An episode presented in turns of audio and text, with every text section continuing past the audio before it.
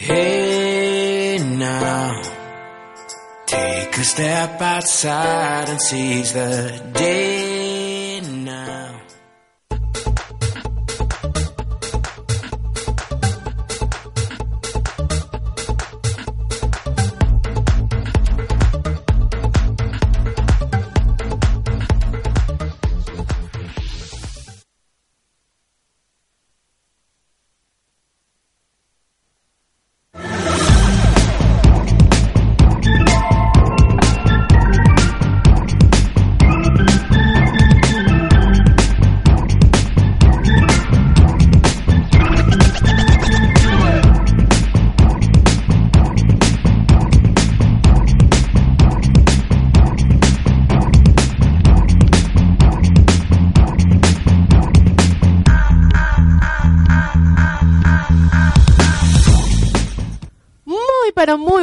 Tardes a toda esa gente linda que siempre nos escucha como cada viernes a las 18. Nosotros ya llegamos al mejor after office de la ciudad de Buenos Aires, Insertados. El mejor after office de los viernes ha llegado, señores. Sean todas y todos bienvenidos. Un viernes muy movido de protestas, de colapso. Un viernes como agobiante, chico. Este un viernes pesado en vez de estar relajado. Y sí, la verdad es que sí. Además la gente en la calle está como estresada, alterada, sí, la gente con los carros, las motos, están atravesados, no se quieren mover, no quieren colaborar para que la gente llegue en paz a su casa y se arregle ir a la previa, chicos. Sí, pero bueno, ya la gente que está saliendo de la oficina, vayan sintonizándonos a través de radiocapital.com.ar, a través del canal de Radio Capital Argentina, más tarde, en diferido, eso sí, y por Radio Capital Ar en Facebook, estamos transmitiendo en vivo en directo desde la ciudad de Buenos Aires y bueno, desde los controles como casi siempre, como a veces y de vez en cuando, está Yavi Hernández. Un saludo, ya estás muy serio, Yavi, ¿qué es lo que pasa? ¿Viste? Ahora sí se contentó. Ahora interactúa un poquito más, porque con los otros programas te cuento que hasta ha salido. Y con son sus consentidos, nunca. La gente lo tiene consentido, pero a nosotros que somos como que de un poquito más de confianza o de más de intimidad o que nos conocemos más de atrás. ¡Epa! No, él se pone como muy serio con nosotros. ¿Por qué? Yo no entiendo por qué él es así, de verdad que no lo puedo entender. Mira, a esta gente que nos está viendo como cada viernes desde hace 40 y pico de programas no le hemos dado la noticia. Vamos a dar una noticia. Yo me imagino que ya lo saben porque yo quiero creer que todos nos siguen en Instagram y leyeron mi post. Ya varias personas me escribieron y me dijeron, epa, ¿cómo es que es esto? Ajá. Yo bueno, ya el viernes les vamos a contar. Quiero creer que ya todos lo saben, pero por si alguien no lo sabe, ¿la das tú o la doy yo? La das tú. A mí que soy el que le duele más, debo dar esta no sé. No digas que eres el que le duele más porque no. No sé si esta lamentable noticia, pero Insertados, digamos que no llegó a su fin, sino que bueno, por ahora, por motivos personales y profesionales, vamos a darle una pausa. Nos vamos a renovar y le vamos a dar una pausa. No sabemos por cuánto. Esto es tipo la separación de Chino y Nacho, pero que cuando nos juntamos somos una bomba explosiva y nos extrañan juntos. Pero bueno, Francis tiene sus proyectos personales independientes y yo los míos, pero vamos a renovarnos y reinventarnos para sacar nuevos éxitos musicales al mercado argentino, y venimos con unas cumbias por ahí en un tiempo. No, yo te quiero hacer una pregunta, porque tú ahí estás gritando. No sé. ¿Y eso que tienes el retorno puesto? Tengo el retorno, voy a medirme un poquito. Estás gritando. O él está gritando o soy yo que estoy atormentada. Yo que estoy está gritando, te emocionaste. Sí. ¿Qué piensas tú sobre lo que acabo de decir? Y bueno, son cosas que pasan, hay ciclos que no son eternos. Casi un año, sí, y bueno, nos vamos a renovar y vamos a venir con cosas nuevas. Yo voy a seguir trabajando acá en nuestra casa Radio Capital. Ahora nos vamos a encontrar los martes, viste, los viernes. Los martes a las 14 vamos a estar con un proyecto dedicado al cuidado de la piel, a la moda, a la belleza, a la estética, todo eso que las chicas que me siguen quieren conocer y quieren saber. Y nosotros por lo pronto, bueno, vamos a hacer una pausa en Insertados, pero esperamos muy pronto venir con más contenido, con más diversión, con más entrevistas. Es una cuestión también de tiempo, de obligaciones, de hashtag vida del inmigrante. Sí, sí, sí. No se puede tener todo a la vez cuando eres inmigrante. No puedes atraparlo todo. Exactamente. Así que bueno, nosotros por lo pronto hasta este viernes los acompañamos, es decir, hasta la tarde de hoy. Igual vamos a seguir activos por nuestras redes sociales. Ah, sí. Y bueno, me pueden seguir acompañando en mi proyecto nuevo que todavía no tiene nombre, pero por ahí ya van sonando algunas cositas. Pero dale tu red personal para que tú te sigan y se enteren. @Frani-Mayo, por ahí se van a estar enterando. A partir del 15 de octubre voy a estar al aire los martes a las 14. Es así. Y yo, que no se olviden de mí, para que se rían, para que disfruten. Para que lo vean bailar desnudo. Para que me vean bailando en tanga, @Kenny de Oro. Vamos a ver qué cositas vienen más adelante. Bueno, pero por ahora, esto es lo que hay. Y como a nosotros nos gusta dar, digamos que una medio mala noticia, pero nos gusta reírnos. Totalmente, y vamos a cerrar con broche de oro. Es o sea, así, ustedes no saben programazo. El programazo que les tenemos para hoy, de verdad. Traímos. Yo me ahogué con el agua. Trajimos nuevamente a un comediante, porque nosotros nos tardamos un montón en traer comediantes a esta cabina, pero cuando llegaron todos. Nos encantó y ahora queremos traer siempre comediantes. Deberíamos hacer un programa dedicado a la comedia. Estoy mal. ¿Qué te ocurre? Bueno, disculpen los que me están escuchando solamente y los que se están riendo viéndome por evaluemos hacer Insertados un programa de comedia. No, no sé, me pone nervioso esa situación. Y bueno, ya lo veremos más adelante. Bueno, tenemos al comediante Matías Báez, un comediante que, bueno, digamos que está nuevito en esto, más o menos debe tener como un año en todo el mundo de la comedia. Mira, ya se abrió la cámara para que lo vean. Bienvenido aquí, Matías. Muy buenas tardes, un placer estar en este último programa por ahora. Hasta que la gente nos aclame y nos vuelvan a pedir. Siempre van a volver a pedir. Es así. ¿Y qué tal? ¿Cómo vino tu tarde? ¿Cómo llegaste? Como les contaba afuera, la verdad que es bastante complicado llegar. Yo soy de Loma Mirador, del Partido de La Matanza, así que vine en mi moto. Un viajecito. Con bastante tráfico. ¿Cuánto tiempo tienes en la moto hasta acá? En moto tengo media hora. De viaje relativamente rápido. Media hora. Manejando. Y claro, obvio, es rápido porque en tren te tardaría. Sí, no, una hora y media fácil. Menos mal que tomaste precauciones, porque si no vas a tener que salir de tu casa como a las 2, una cosa así. Siempre soy de llegar un poco antes para ver el ambiente y todo, chumear nada. Y muy bien, me parece muy bien. Además acá, bueno, ya lo hemos contado repetidas veces, estamos a muy pocas cuadras del Congreso de la Nación.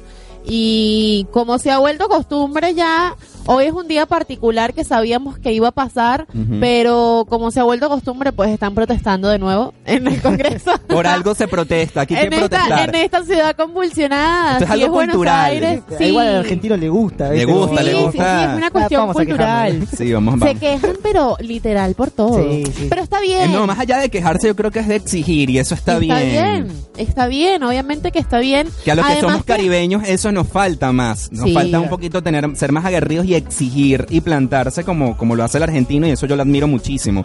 Sí. Hay veces que siento que hay protestas que siento que son al pedo. Sí. Pero la mayoría son al pedo, pero es que igual tienen que levantar la voz y decir, hey, mira, esto no está bien, pidamos exijamos X cosa. Y a mí lo que me gusta es, a veces sí lo hacen y lo odio, pero en líneas generales es a esta hora.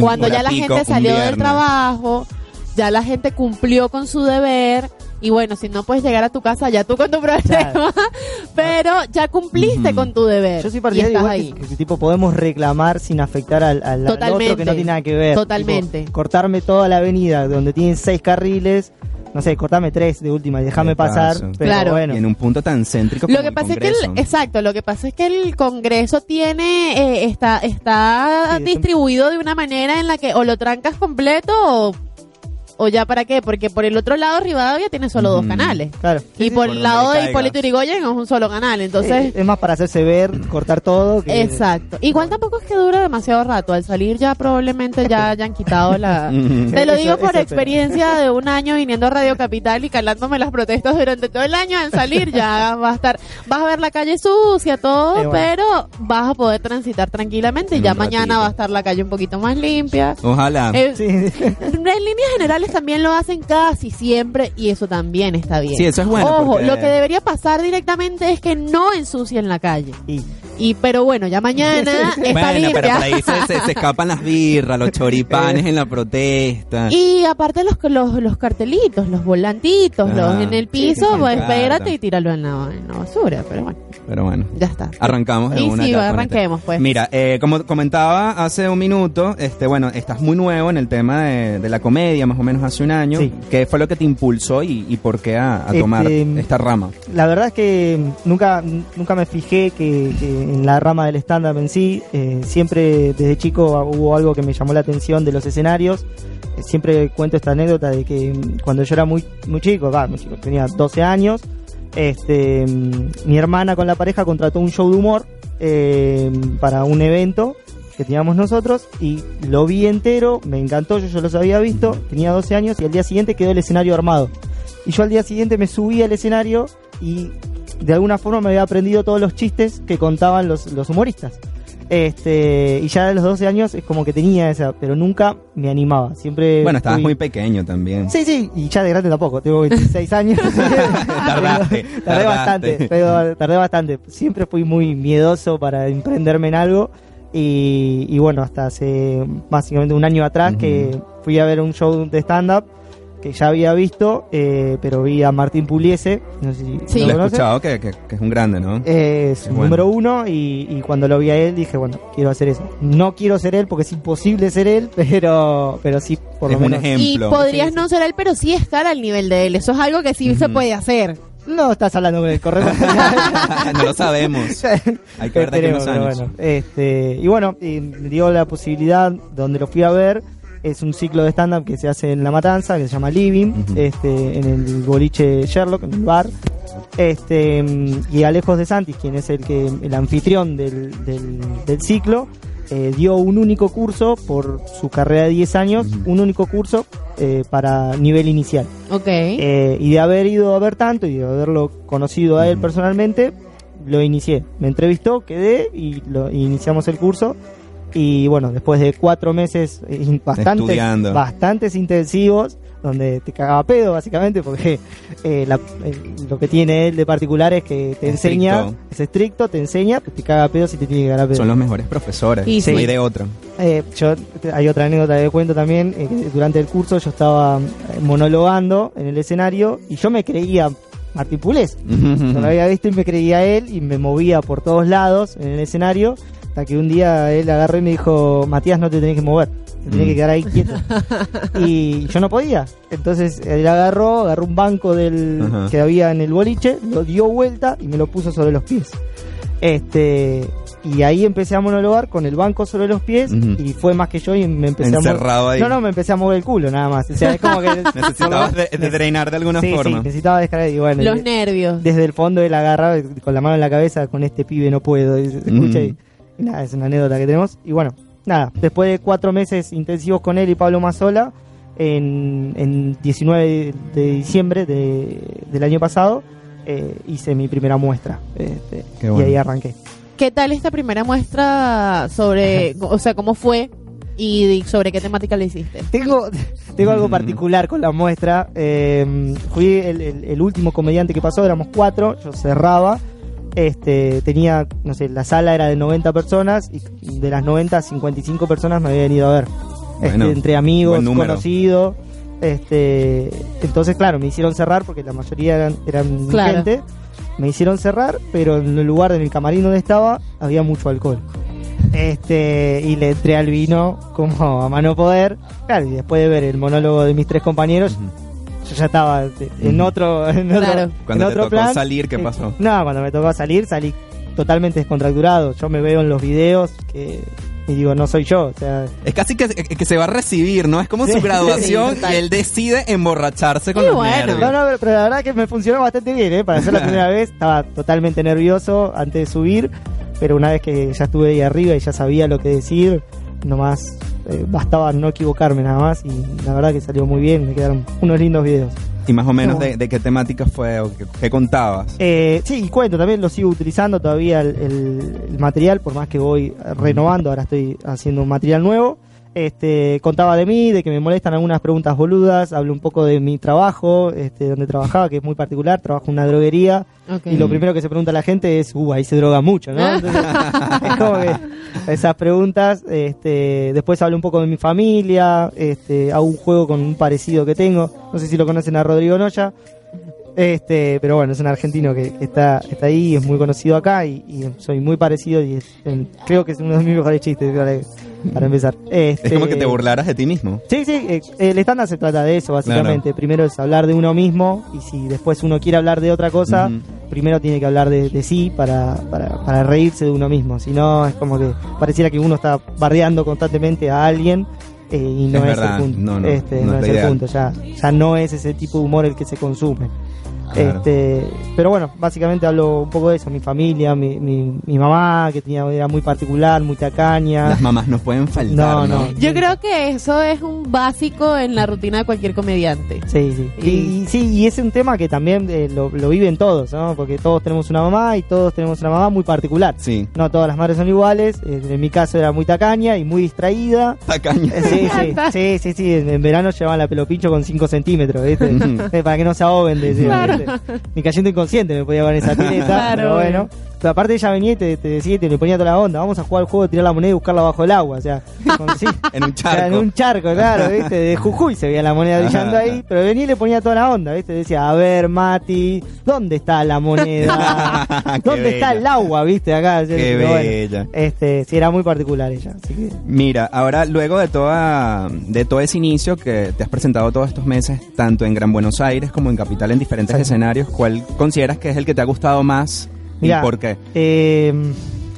Tengo una experiencia que para mí va a ser, por lo menos hasta el momento, es la mejor, que fue cuando participé en el Provincia Emergente, pero en mi lugar favorito, por así decir, es en el Paseo de la Plaza.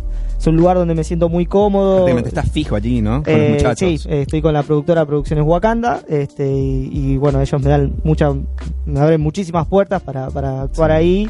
Y me dan muchas fechas también. Hay muchas salas, hay mucho talento, hay de todo. Saludos a los chicos Wakanda. Sí, y ya lo hemos hablado anteriormente, que Paseo de la Plaza es como otro mundo. Como otro mundo, es una ciudad alterna, entras ahí y puedes encontrar básicamente cualquier cosa. De verdad todo. Que sientes que entras y a Paseo de la Plaza, y como que te transportas, como que te sales de la ciudad, como que... Sí, porque vieron que tiene 2 entradas nada más, y ahí adentro es como otra ciudad, tenés todo. Y árboles y cosas. Sí, una cosa. Una escalera, y ahí tenés todo, teatros, barcitos. La verdad es que qué bonito. Es uno de mis lugares favoritos, en donde me siento un poco más cómodo para actuar. ¿Sabes qué? Hablando sobre lugares favoritos dentro de la ciudad, que te corté la... Que no me quieres dejar hablar. No, que hablando de lugares favoritos dentro de la ciudad, en Caracas me pasaba lo mismo con un lugar que era La Estancia. Para mí era mi lugar preferido en Caracas. Era como la desconexión, era como otro... Sí. En La Estancia tenía algo muy particular que también pasa en Paseo de la Plaza, que es que una vez pasas los primeros 10 metros... se pierde todo lo que está pasando afuera. O sea, y imagínate Calle Corrientes, que, o sea, el escándalo, la actividad, la cantidad de luces, el movimiento que tiene esa avenida, y pasan 10 metros y ¿Te olvidas de que está sobre Corrientes? Sí, no pasa nada. Hasta los mismos ruidos no están. No, desaparece. Lo mismo pasaba en La Estancia. Tenía áreas verdes y te podías acostar. También tenía animales, ¿no? Aves y cosas. Era una especie como de quinta y de estas con patios. ¿En La Estancia había animales? No recuerdo si habían aves o algo. No, bueno, patos. Aves libres.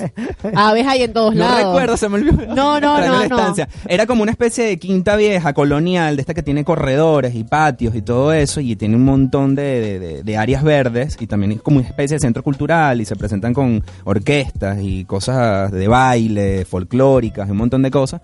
Entonces, haciendo una similitud, no es tan nocturno como Paseo de la Plaza, pero La Estancia es un lugar que te desconecta. De desconexión, pero hermoso. De tranquilidad. Paseo de la Plaza es otra cosa. En Paseo de la Plaza incluso hasta unos tragos creo que te puedes tomar. Sí.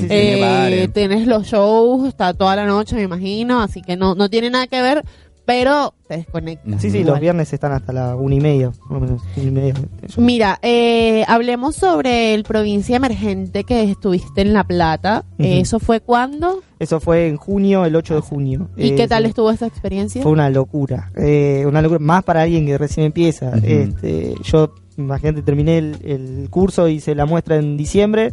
En junio ya te estabas presentando. En enero me empecé a presentar oficialmente fuera de lo que es una muestra, o sea, en la vida real, porque la muestra no es siempre lo que pasa. Uh-huh. Y desde entonces me fui perfeccionando, y cuando salió la posibilidad de postularme para el casting, yo me negué, yo como que no, ¿cómo me voy a postular ahí? Van gente con más experiencia, claro. Yo recién arranco. Igual se llama Provincia Emergente. Para nuevos talentos. Sí, pero son muy cuando te quieres autosabotear, te autosaboteas. Sí, uno, ¿verdad? De hecho, mi compañera, quien fue de Standard, G. Ferreira, fue ella la que me empujó a anotarme el último día. Okay. Me empujó y dije, bueno, dale, me anoto. Y después la verdad que me terminé sintiendo mal porque yo quedé y ella no. Mandé los videos, quedé preseleccionado y me mandaron a hacer un casting al Teatro Argentina en La Plata. Cerrado era un ¿Cuántos teatro, jurados había? Habían 2 jurados. Era una sala grande de un teatro y yo estaba solo con los 20 participantes que querían tu lugar. Esos momentos son bastante heavy en la vida. Se siente mucha presión, de verdad que juro que la pasé muy mal. Claro, creo que pararte solo ante unas personas que te están viendo allí así fijamente y evaluándote es una presión grande. 2 que te evalúan y 20 que quieren tu lugar. Básicamente es eso. Y bueno, nada, de esos 20 quedamos 10 y bueno, la verdad es que yo me bajé del escenario pensando que no iba a quedar. Lo hablaba también con G, que me pase el aguante. Qué negativo, ¿no? No, sí, eso siempre pasa. Qué fuerte. Sí, pero soy así, ¿viste? Uno como que no se quiere agrandar ni hacerse muchas expectativas como para que no duela, ¿no? Exactamente. Y me bajé con que no iba a quedar. Y bueno, al día siguiente te mandaban un mail avisándote, confirmándote si quedabas o no. Ah, rápido. Sí.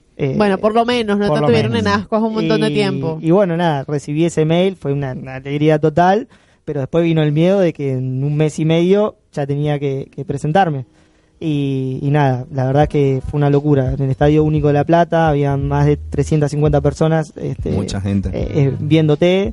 Encima, al mismo tiempo que empezó el show nuestro, a la par estaba Woz, a 20 metros, cantando a todo lo que da, púrpura, y todo lo que tal. Y el muchacho ese convocó una cantidad de gente increíble.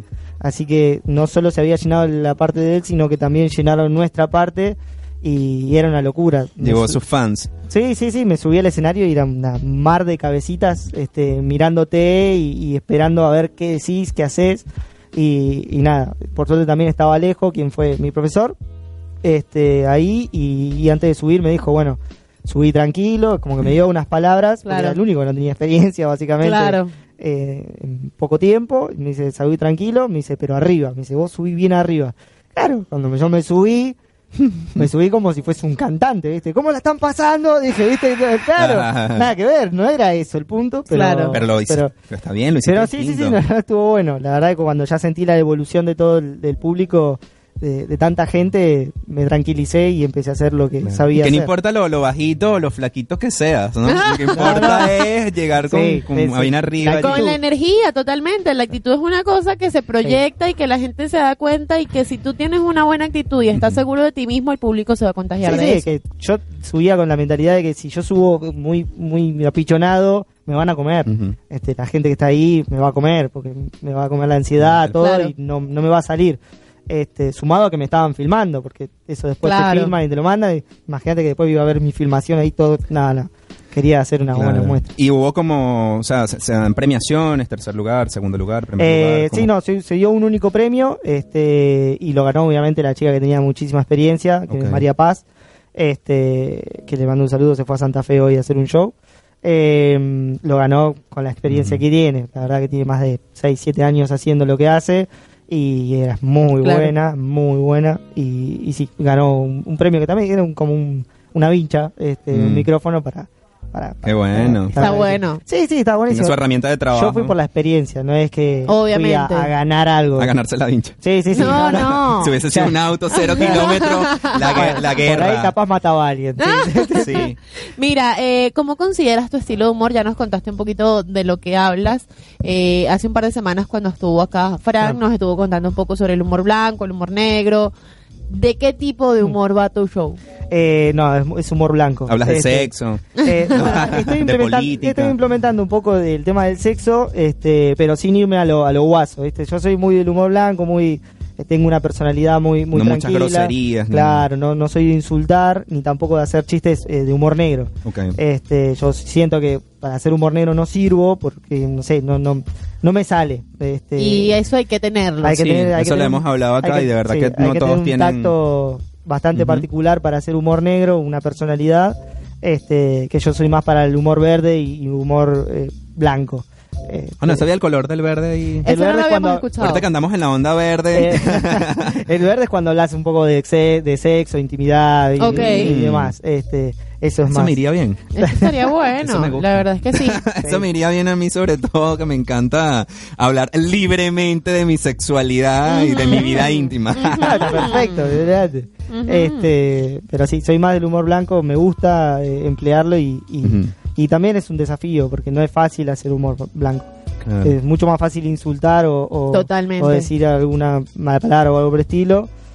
Y que tener las bolas bien puestas, el coraje para hacerlo. Claro, sí. Pero sí, no se lo vas a decir a la gente como con miedo, teniendo una sala llena. No. Tienes que decirle con coraje, yo pienso esto y es mi criterio, y bien al que no le guste y al que le guste que esté en la sala. Eso es lo difícil. Yo trato de ir más por el blanco y por tenerlo ahí. Controlado, claro, controlado. No, tampoco irme, controlado. Claro, mira, aparte que se me olvidó lo que te iba a decir. Okay. No, mentira. Bueno, bien. ¿Qué esperas a mediano o a largo plazo de este ámbito? ¿Cómo te visualizas? La verdad es que me visualizo todavía trabajando un montón. Sé que tengo para mejorar muchísimas cosas. Estoy tratando de ganar este año de experiencia para hacer otros cursos más. Sí. Sobre todo de escritura y tal vez un poco de impro.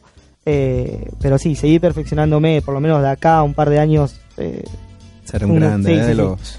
Sí, ojalá algún día pueda vivir de la comedia, como lo hace Fran, por ahí vino o ir al exterior también. Eso sería genial, Tener tu documental en Netflix. Ahí bueno, eso ya es. Sí, eventualmente puede venir, ¿por qué no? Documental ahí, su stand-up. Pero sí, la verdad es que por lo menos mi meta está en eso, perfeccionarme y tratar de vivir algún día de esto. Por claro lo pronto, sí, tenemos mi trabajo y positivo. Y de hobby, como quien dice, hago. Sí, a veces, y bueno, muchos también artistas que han estado acá, entre esos youtubers, cantantes, bailarines, que a veces ellos dicen, no hagan tal cosa por dinero, hazlo con vocación, hazlo con pasión, y vas a ver que de repente sí va a ir fluyendo esas energías y te va a llevar a que también eso te retribuya dinero, ¿por qué no? Sí, más o menos de esa totalmente forma. Yo arranqué esto diciendo, a mí no me importa ganar plata, si viene algo bueno, genial, porque bien recibido. Es como una forma de que te pagan tu servicio, sí.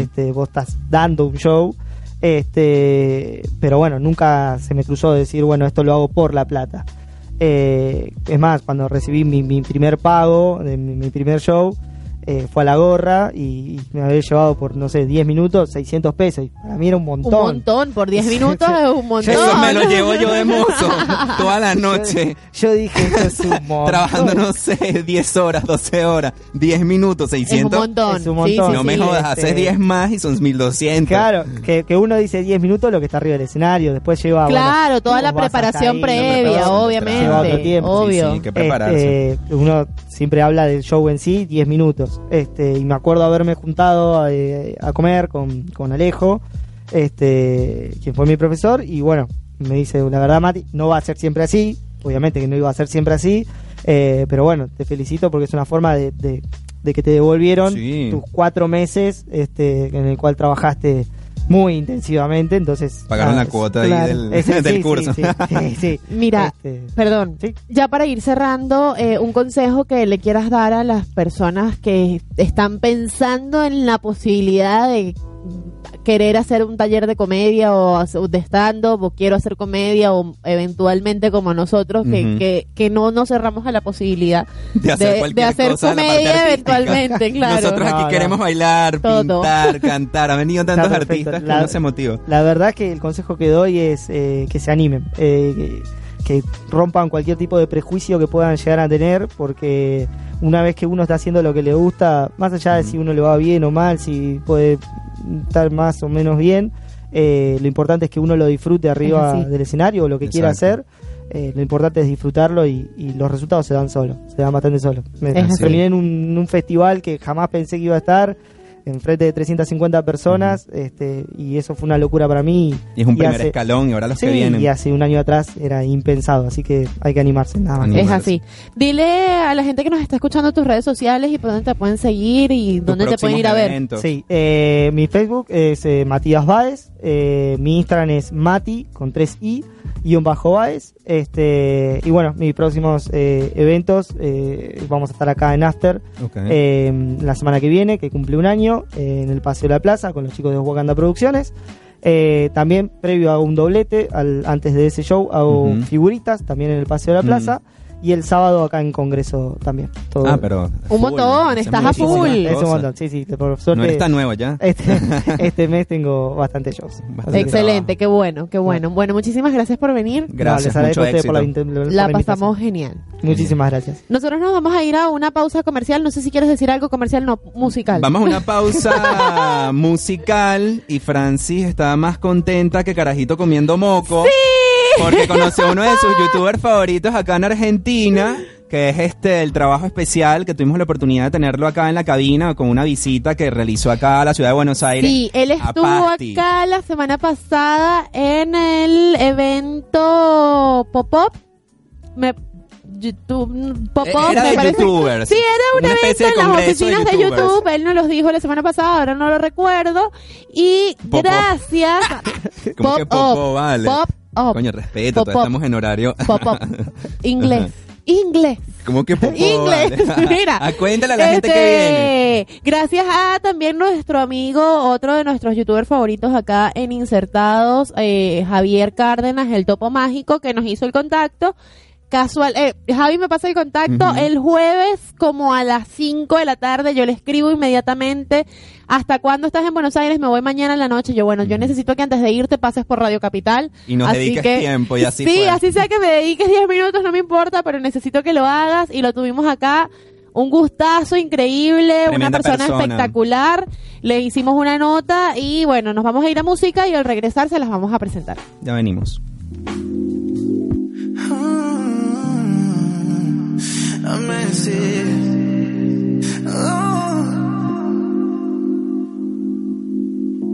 Se acostó temprano, mañana hay que estudiar. Yeah. Pero llamó a la amiga diciendo pa' janguear. Yeah. Tiene un jevito ahí que le acabo de textear.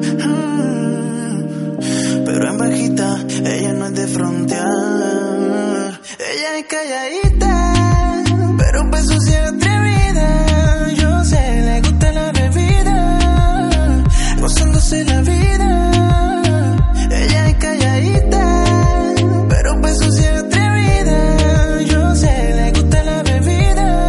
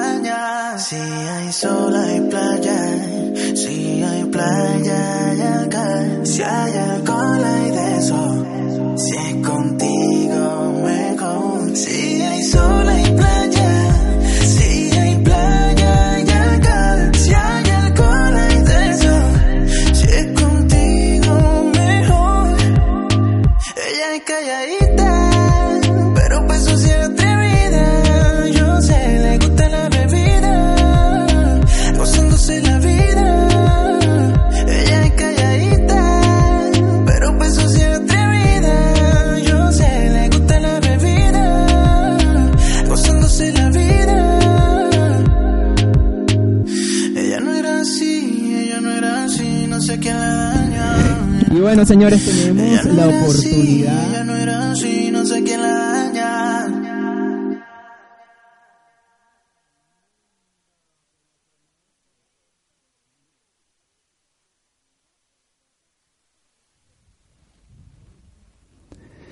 Y bueno, señores, tenemos la oportunidad de tener acá este trabajo especial para ustedes, para Argentina y para el mundo que lo conoce. Estamos súper contentos.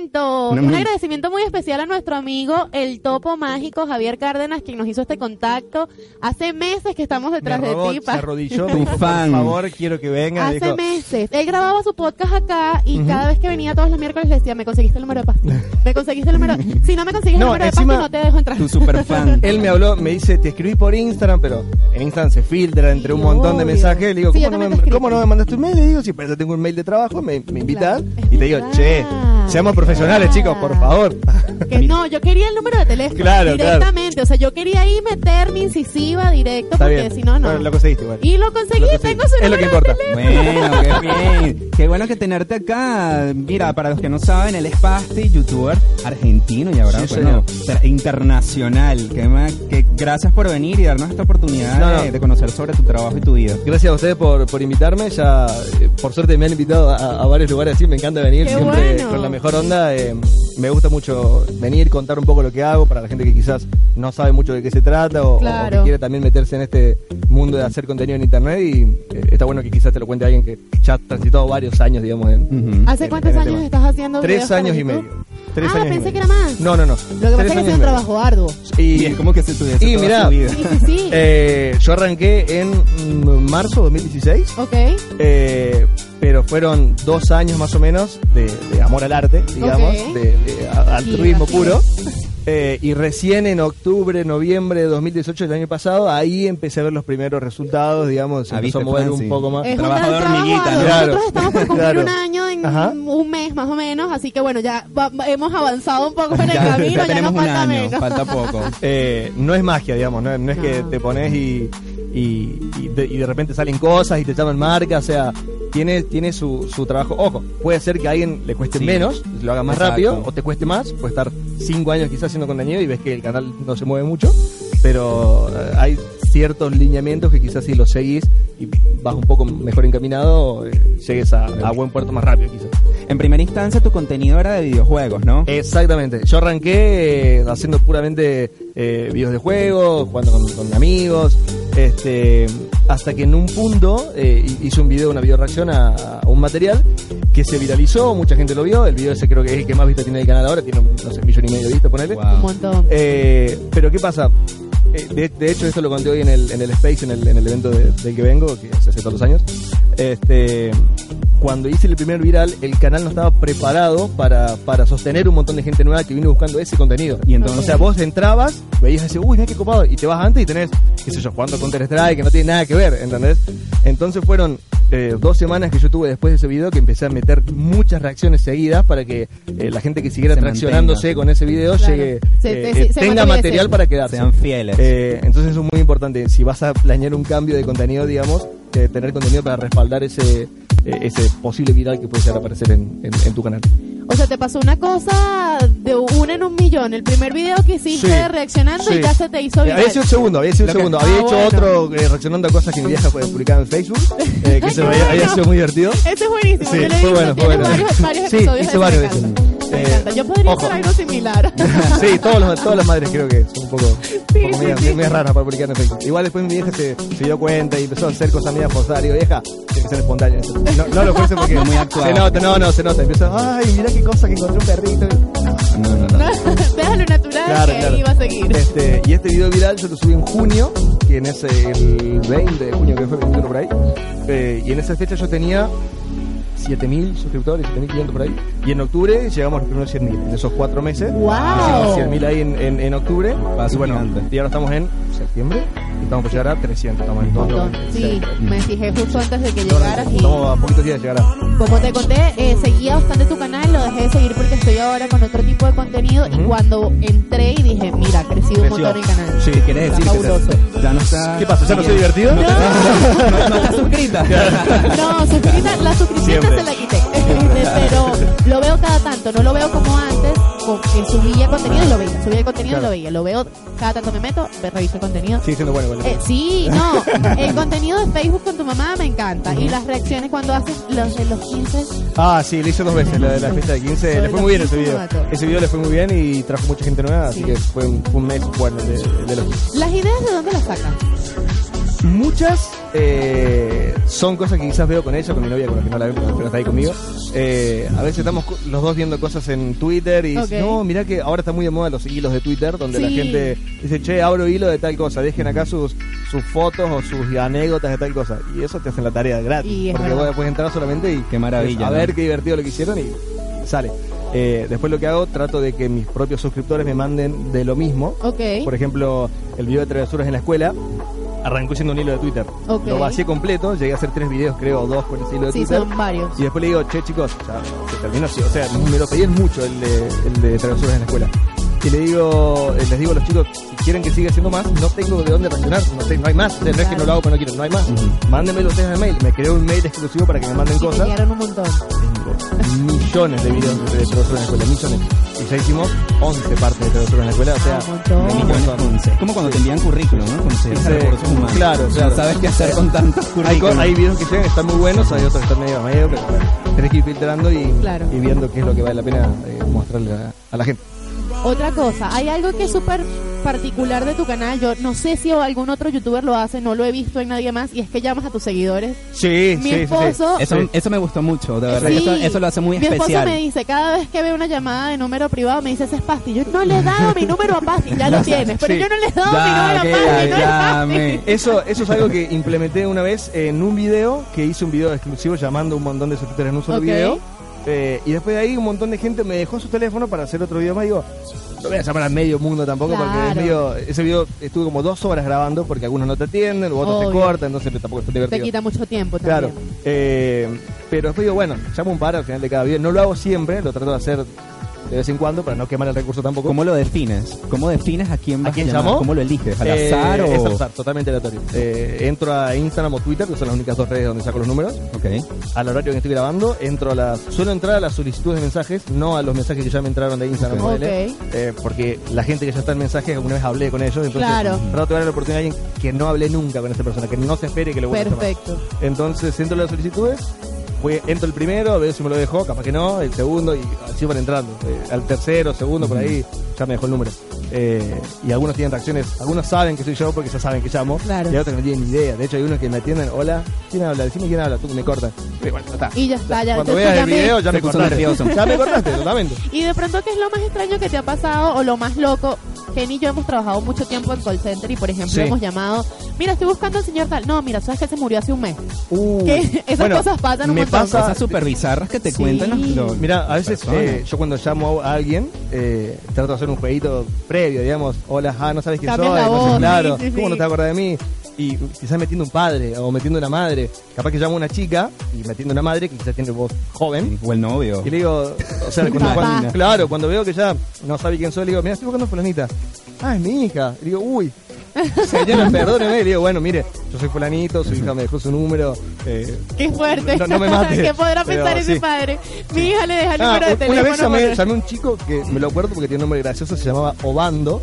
Obando, yo lo vi. Sí. De ese lo vimos. Él me atendió la madre. Obando no estaba. Le digo, señora, mire, bueno, yo lo llamaba Obando, pero dígale que le dejo un saludo. Igual después con Obando hablé por Instagram, o sea, re piel el chico. Obando, te recuerda. Obando, te recuerda con cariño. Yo también lo recuerdo. ¿Qué sientes tú que tu contenido o este tipo de cosas, como hacerle una llamada a tus suscriptores, a tus fans, te ha cambiado la vida a ti o a ellos? ¿De qué forma sientes que los has tocado? Es a todos, en realidad. A mí hay cosas que me siguen sorprendiendo el día de hoy. En Córdoba, que es donde vivo, yo tengo un supermercado a 2-3 cuadras de casa, entonces voy a comprar cuando me faltan cosas, voy al super y vuelvo. Pero se hace ya rutinario que voy y me vuelvo con 2 fotos de 2 chicos diferentes. A veces estoy cruzando la calle y viene uno corriendo y digo, me robe, por favor. Pero me dice, no, quería una foto, no sé qué. Digo, sí, chicos, vengan, siempre buena onda. Mira, tenés una guardaespaldas, ¿no? Claro, hay que pagarle a... Ya un guardaespaldas grande. Claro, las primeras veces era como... te sorprendía porque decís, wow, qué loco lo que está pasando. Después como que te vas adaptando un poquito, te vas como acostumbrando. Pero sí, a veces ver la cara de los chicos es como... Es una transformación. Es hermoso, es lindo, lindo. Sí me pasa a veces cosas raras. porque cada persona es diferente. Me pasa el suscriptor que viene y me dice, Pasti, ¿cómo andás? Me encanta lo que haces, nos sacamos una foto, buenísimo, un saludito, se va. Hay muchos que vienen y me dicen, hola, y me dan la mano y no habla más. No, y se queda parado y yo me quedo paralizado. Pánico, les da nervios. Pero me pongo re nervioso porque me está mirando y no te conozco, no sé qué decirte, no sé nada. Claro. Digo, y a veces me da cosa decir, che, ¿querés que nos saquemos una foto? O sea, claro, dímelo vos, no te olvides de pedir yo. Rompes el hielo ahí. Claro, a veces le digo, ¿todo bien? ¿Cómo andás? ¿Que nos saquemos una foto? Sí, claro. Sí, claro, eso también es un poco cómo aprender a manejar esa visibilidad que te permite el internet. Exactamente. Antes, hace 3 años, que de pronto eras una persona anónima, normal, por decirlo de alguna manera, y ahora la gente te reconoce. Exacto. Calle. Y no tiene vuelta atrás, también sabemos. ¿Qué? ¿Llorando? Sí, de alguna forma. ¿Quién había llorado? No me acuerdo quién había llorado. Aquí está el apuntador. Sí, ahí no recordando cada anécdota. Hay algunos chicos que sí, depende del nivel de fanatismo que tengan. Algunos se ponen muy, emocionales. Claro. Llorar, entonces como, ay, no. Aparte tienes un target como de pronto más hacia los menores de edad, los más chicos, sí. Y sabemos que los más chicos pueden ser como más de hecho, emocionales. Sensible, ¿no? A veces me sorprende, no sé, he ido a eventos Comic Con, por ejemplo, y me he encontrado con suscriptores de muchas edades, pero viene gente quizás de 45, 40 años y me dice, te miro con mi hijo y te vimos en familia. Claro, es distinto. Ay, señora, por favor. ¡Qué genial! ¡Ay, qué bueno! Pero es que es algo que pasa. Fíjate que yo a veces estoy viendo tu contenido y yo digo, esto es un contenido para menores de edad, para chicos, pero yo me lo disfruto igual y me río y es como un momento de desconexión. Es como cuando ves una película de Pixar o Disney que totalmente para niños y el trasfondo es un mensaje totalmente para adultos que tú dices. Wow. Además que también es un poco como una filosofía de vida de mantener eso, ¿por qué tengo que ser todo el tiempo serio? ¿Por qué tengo que por qué no me puedo reír de las cosas que son divertidas independientemente de la edad que tengo? Hay mucha gente que se sorprende cuando digo, che, yo tengo 26, no tengo 18, ¿entendés? Yo soy grande. Aparte no los aparento. No lo aparento, aparte bueno, no se quedado menos todavía. Pero trato también de mostrar eso de que no hace falta ser adulto y ser el adulto recto que tenés que... No, tenés que estamos en la universidad, chicos, qué sé yo... Trato de mostrar que puedes crecer y seguir siendo el mismo pibe de siempre, seguir jugando, seguir riéndote de las cosas de la vida. Hay muchos padres que me escriben, che, mi hijo te ve y te quiero agradecer porque siempre lo veo que está contento cuando te ve, no sé. Y eso como que te motiva y te inspira también a seguir haciendo esto que, si bien a uno le gusta, te llena más todavía cuando sabes que tenés una buena recepción de la gente. Totalmente. Sí. Ajá. Yo. No sé. Hablemos de los intros. Tengo tantas cosas que preguntar. Los intros, me encantan. A veces los veo solo. Que no tengo tiempo, voy a ver el intro y me voy. Hay mucha gente que se queda varios minutos del video repitiendo la intro. Sí. Eso es algo que no me acuerdo cómo surgió. Amor, lo de las intros, ¿cómo arrancó? En diciembre fue, los primeros me acuerdo. Y quedó como una muletilla de todos los videos. Y de hecho... Hay cosas que yo puedo ahora negociar, lo de las llamadas puedo no hacerlo, nada, pero la intro no puedo, bajo ninguna circunstancia, no puedo no hacerlo. Piden. Desde enero, por lo menos, desde que arranqué el año, no hay ningún video que no tenga una intro previa, porque es como ya un símbolo muy marcado. No sé dónde. Mirá, de hecho... En mi vida personal, yo no escucho trap, no escucho canciones de moda. Escucho canciones muy malas, que mi novia que está presente lo puede... que tiene una lista inmensa de canciones. De canciones viejas, canciones de los 90, de High School Musical. Y las tengo en mi lista de Spotify, de verdad. O sea, muchas de las que uso en mis intros son canciones que me gustan de verdad.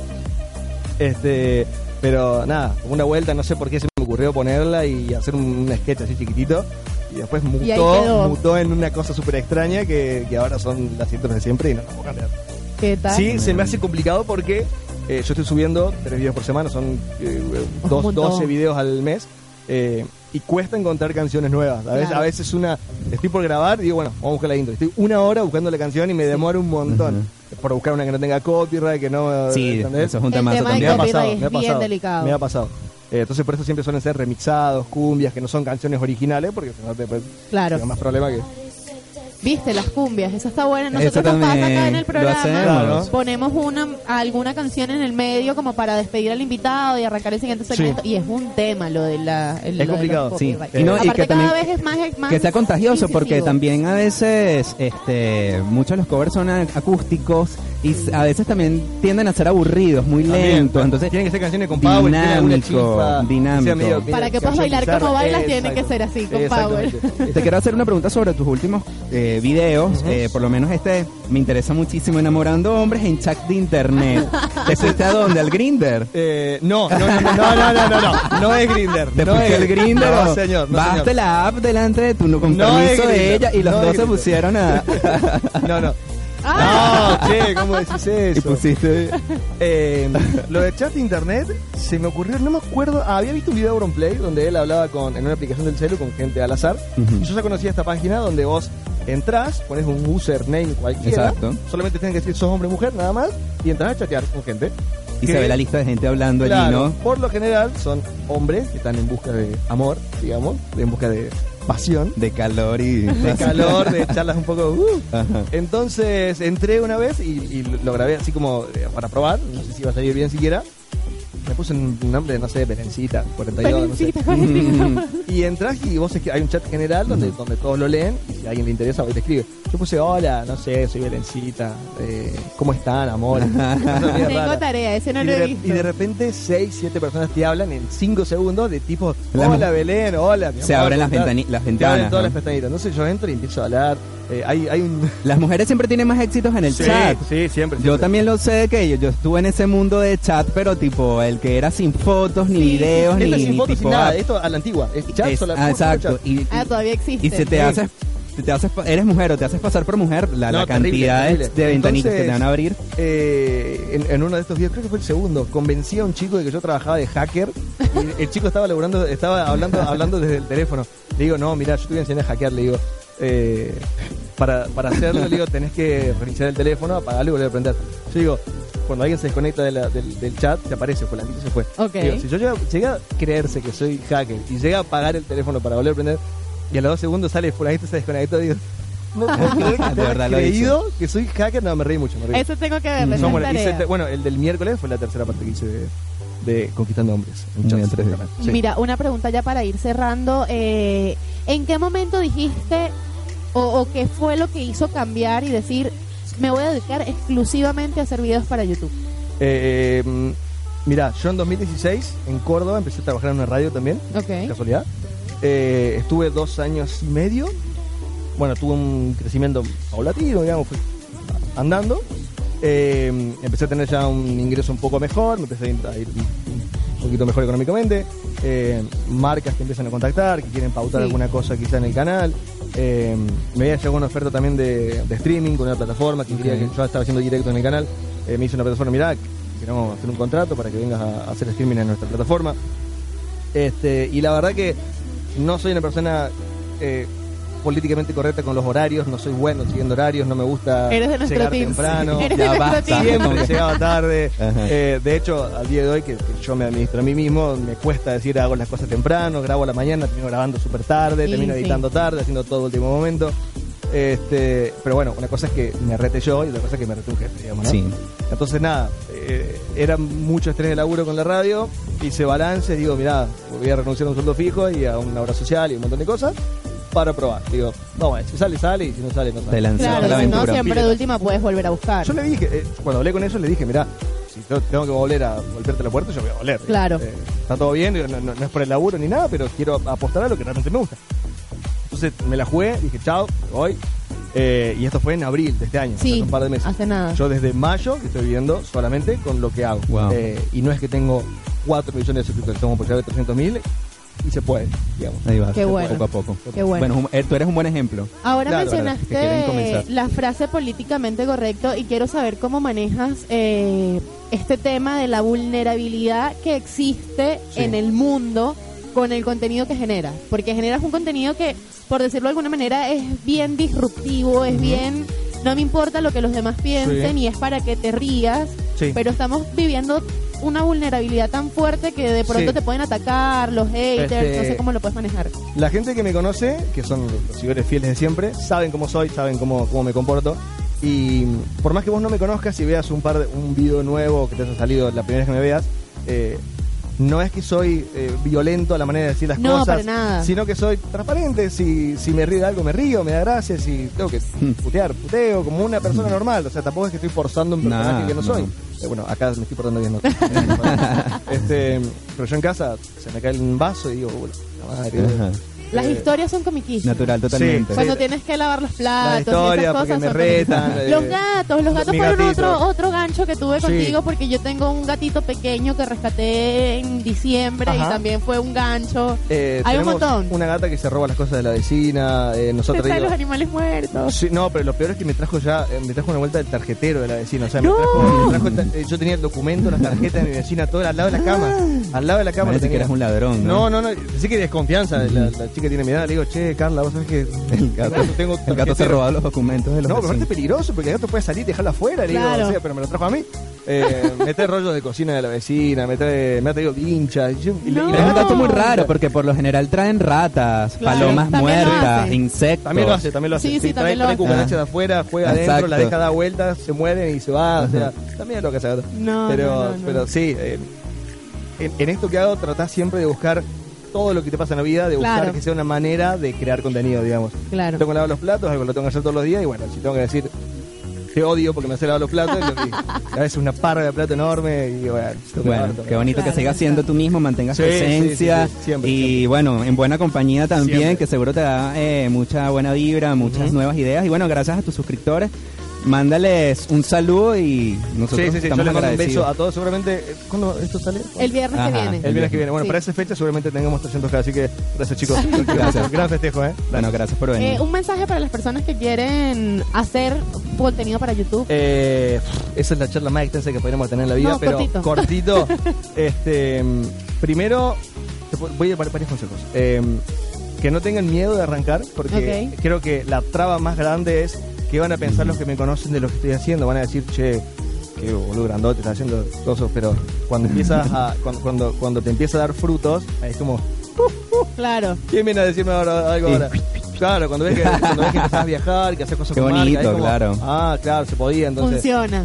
Tenés que hacerte cuenta que no te dice nada, y tampoco es cuestión de esconder lo que estás haciendo por cuestión de que nadie te mire, que eso es algo que todo el mundo hace. Quizás no quiero que mis amigos se enteren. ¿Te dicen algo? Ya está. La constancia es muy importante también. No es subo un video hoy y al mes subo otro, o a las 2 semanas subo otro. Mínimamente 2 por semana tenés que ir subiendo, aunque sea. Y después, bueno, ir aprendiendo y evolucionando tu propio personaje. Vas a arrancar de una manera que al año va a ser otra cosa, y al año va a ser otra cosa. Yo hoy no soy lo que era hace 6 meses, ni lo que era hace 6 meses. Si ustedes agarran y ven el primer video del canal, o los primeros 10 videos que hice, pero horrible. Y vas aprendiendo de vos mismo, y vas tratando de implementar cosas nuevas al canal, haciendo pequeñas inversiones, tanto en cámara como en audio, como en iluminación. O sea, si lo querés realmente tomar como un trabajo en serio, por más que al principio no tengas ningún tipo de rédito económico, tómatelo como que en serio. O sea, ponete horarios, hay cosas atrayendo. Cree en el proyecto. Claro. Tenés que sacrificar cosas, que salías con amigos, tardes que querés acostarte a ver Netflix, hoy tengo que grabar, tengo que editar, tengo que hacer un laburo común. Claro. Solamente queda a la par de tu laburo, digamos, normal. Claro. O formal. No es cuestión de que digo, che, dejo el secundario total. Me hago YouTube re fácil. Yo a la par estuve estudiando en la facu, a la par estuve trabajando en una radio, entonces. Claro. Es así. Tranquilo. Si sale, si hacer las cosas bien, va a salir. Hubo alguien también que estuvo aquí en cabina que en algún momento nos dijo, en principio, no lo hagan por dinero, háganlo también por pasión y por vocación, que lo demás viene solo. Es como todo, es como si vos, no sé, te dicen los médicos ganan un montón, y no vas a estudiar medicina, que es una carrera de 5 años, porque ganan mucho. Claro. Si no te gusta la medicina, no te va bien. Sale. Esto es exactamente lo mismo, no por el hecho de que digan, no, pero fama y dólares, qué sé yo, te repiola. Si no te gusta grabar, si no te gusta editar, no es para vos, va a pasar. Que no. Claro. O sea, sí, vos ves las cosas lindas de estar en este lugar ya, digamos. Te decís, pero te conocen en la calle, tal vez. Bueno, tiene todo un trabajo detrás, o sea, es mucho trabajo, es mucho tiempo, y hay que dedicarle tiempo. Bueno, muchísimas gracias por venir, Pasti. No, gracias a ustedes por venir. Invitarme. Claro que sí, nosotros vamos a continuar con el programa y en breve nos vemos. Ay, qué maravilloso. Espectacular estuvo ese programa, y en el cierre, esa nota, y en el cierre no sé qué me pasó, no sabía cómo cortar, no sabía cómo terminar. Que no nos queríamos ir. Y seguimos con el programa. Fue así como que, bueno, dale, se terminó. No sabía qué hacer. Después de que estuvo tan espectacular la nota, todo, muchísimas gracias a Pasti por haberse hecho un espacio de su tiempo para venir acá hasta Radio Capital. estuvo todo genial y después el cierre como que, bueno, como listo. Que abajo, sí, ya, entonces para abajo. Ya, no supe cómo cerrarlo, pero de verdad que estuvo muy divertido. Bueno, como lo dijimos al principio, una persona espectacular, se nota. Además vino con Victoria, con su novia. Súper dinámico, alegre. Ella es novia, para mí ella es novia, porque siempre estoy aquí con novia, todo con novia. Sé que se llama Victoria, pero no puedo evitarlo. Y nada, muchísimas gracias a Pasti y al Topo Mágico. Tiempo. Sí, es verdad, gracias a los chicos por esa oportunidad, por el tiempo y porque, bueno...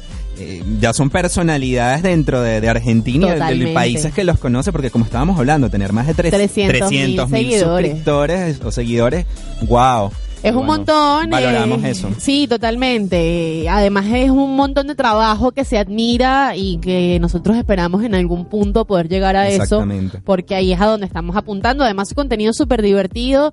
Yo, como lo dije varias veces en la nota, lo había dejado... No le había quitado la suscripción, pero había dejado de seguirlo y de ver sus videos. Y esta semana, como bueno, lo tuvimos todos, sí, comencé a ver nuevamente sus videos. Vi algunos que estaban atrasados y los dos que publicó esta semana, el intro del que publicó, me parece que ayer o antes de ayer, está muy bueno, me reí un montón. Y nada, comencé otra vez ahí a... Ya lo tengo otra vez entre mis sugerencias de a refrescar de nuevamente qué es ahora lo que tengo. Maquillaje, cuidado de la piel, más maquillaje, Pasti, más maquillaje y Pasti. Vas rotando todos los días que ver. Claro, nuevo. Sí, ahora veo puro maquillaje. Mi YouTube en este momento son puros canales dedicados al cuidado, a la estética, que al maquillaje, fuerte. Al maquillaje básicamente, porque como es lo que estoy aprendiendo, es lo que está nuevo. Ver. Entonces sí, más que todo el maquillaje. No encuentro, si alguien sabe, no encuentro un canal que me dé información. Tengo un montón de cuentas de Instagram, pero no encuentro un canal de YouTube que me muestre contenido de cuidado de la piel como tal, no de maquillaje, sino de cuidado de la piel. Habrá, seguro habrá, pero no lo encuentro. Con paciencia. Así que si alguien sabe, me dejan la sugerencia en @Frani-Mayo. Nosotros, bueno, hemos llegado al final. Llegamos al llegadero. A un final que me duele en el corazón. Que dejamos en stand-by, veremos qué sucede en un tiempito. No lo sabemos si a corto, mediano o largo plazo. Pero bueno, ha sido un placer haber trabajado para ustedes. Vamos a reinventarnos, a trabajar y a traer cositas nuevas para ustedes. Y a reinventarnos como personas, principalmente, sí. Y como profesionales. Y estabilizarnos en todo sentido para que ustedes disfruten junto a nosotros. Claro que sí. Nosotros, como ya les comenté, nos vemos pronto a través de Radio Capital los martes a las 14 horas. Vamos a estar con un proyecto dedicado al cuidado de la piel y todo lo que tiene que ver con estética, moda y belleza. Y vamos a hacer pruebas en vivo, me puedo utilizar de modelo. No lo tengo pensado, pero es una posibilidad. ¿Cómo extraer un grano? No, eso, no se va a tratar exactamente de eso. Va a ser más hacia lo cotidiano. Okay. Igual, bueno, me siguen y se van a estar enterando, como ya les dije, @Frani-Mayo. Yo quiero darle un agradecimiento muy especial a todas las personas que creyeron en nosotros y en este proyecto. Nosotros estamos muy contentos. Todos los patrocinios este proyecto que tuvimos, ha sido nuestros aliados. Una ventana de escape espectacular durante todo este casi año que estuvimos. Lo disfrutamos un montón, aprendimos muchísimo. Muchísimas gracias a Radio Capital, a todos los anunciantes que tuvimos, a todas las personas que viernes a viernes nos siguieron y a todas las personas que por una o por otra nos impulsaron y nos motivaron a seguir adelante. Voy a hacer un agradecimiento especial a mi esposo Jorge Sánchez, que estuvo ahí al pie del cañón cada viernes, y a mi familia, por supuesto. Y a nuestro fan número uno. A nuestro fan número uno, que son como 10. Sí, a nuestros fans que, bueno, estuvieron viernes a viernes comentándonos a través de las redes sociales y pidiendo que publicáramos ese contenido que disfrutamos tanto y que crecimos profesionalmente y personalmente. Adoptamos situaciones y nos empapamos de los profesionales que vinieron para acá en sus diferentes ámbitos. A cada invitado que se tomó un tiempo para venir también, muchísimas gracias, lo disfrutamos un montón. A los anunciantes que tuvimos, a la gente de Natirrica, a la gente de David Blancos, a la gente de Espíritu Impreso, Mirko, de Dono Fruit, que espero que no se me olvide ninguno. Sí, no Antojitos Tricolor. Creyeron en nosotros desde el principio y de verdad que muchísimas gracias por habernos apoyado. Nosotros nos vemos pronto Muchísimas gracias. No, gracias a ti. Un beso en vivo. ¡Mua! Y un abrazo. De esos tantos que nos hemos dado, claro, y disfrutado. Nosotros le damos gracias a todo el mundo y no nos damos gracias a nosotros, que principalmente fuimos los que llevamos este proyecto. Claro, sí. Estoy muy agradecido contigo. El micrófono siempre hasta el final. Una pelea eterna. Y después de los besos, eso siempre pasa. Exacto. No, sí, muy agradecido contigo porque tanto en lo personal como amigos y en lo profesional creo que crecimos juntos. ¡Montón! Discutimos por programas, por contenidos, porque qué vamos a hacer, porque no vamos a hacer, pero... Creo que volvamos o no volvamos, voy a recordar esta experiencia para siempre. Es una ventana increíble. El crecimiento y el aprendizaje no los podemos dejar. Claro, en los diferentes proyectos que nos propongamos estar más adelante, espero contar contigo, claro que tú cuentes conmigo en lo que podamos hacer tanto profesional como personalmente, porque desde ese día que me escuchaste en Puerto Madero y te dije, Francis, tengo una idea, y fuiste la primera persona y me parece que es la persona más apropiada para hacer este tipo de cosas. Me escuchaste y me apoyaste y me dijiste, vamos a hacerlo y va a ser de esta manera, de esta forma, y lo logramos y me encanta y me siento muy feliz y gracias por eso. Claro que sí, muchas gracias a ti también. Así que bueno. Bueno, nosotros nos vemos pronto, gente bonita. Hasta pronto.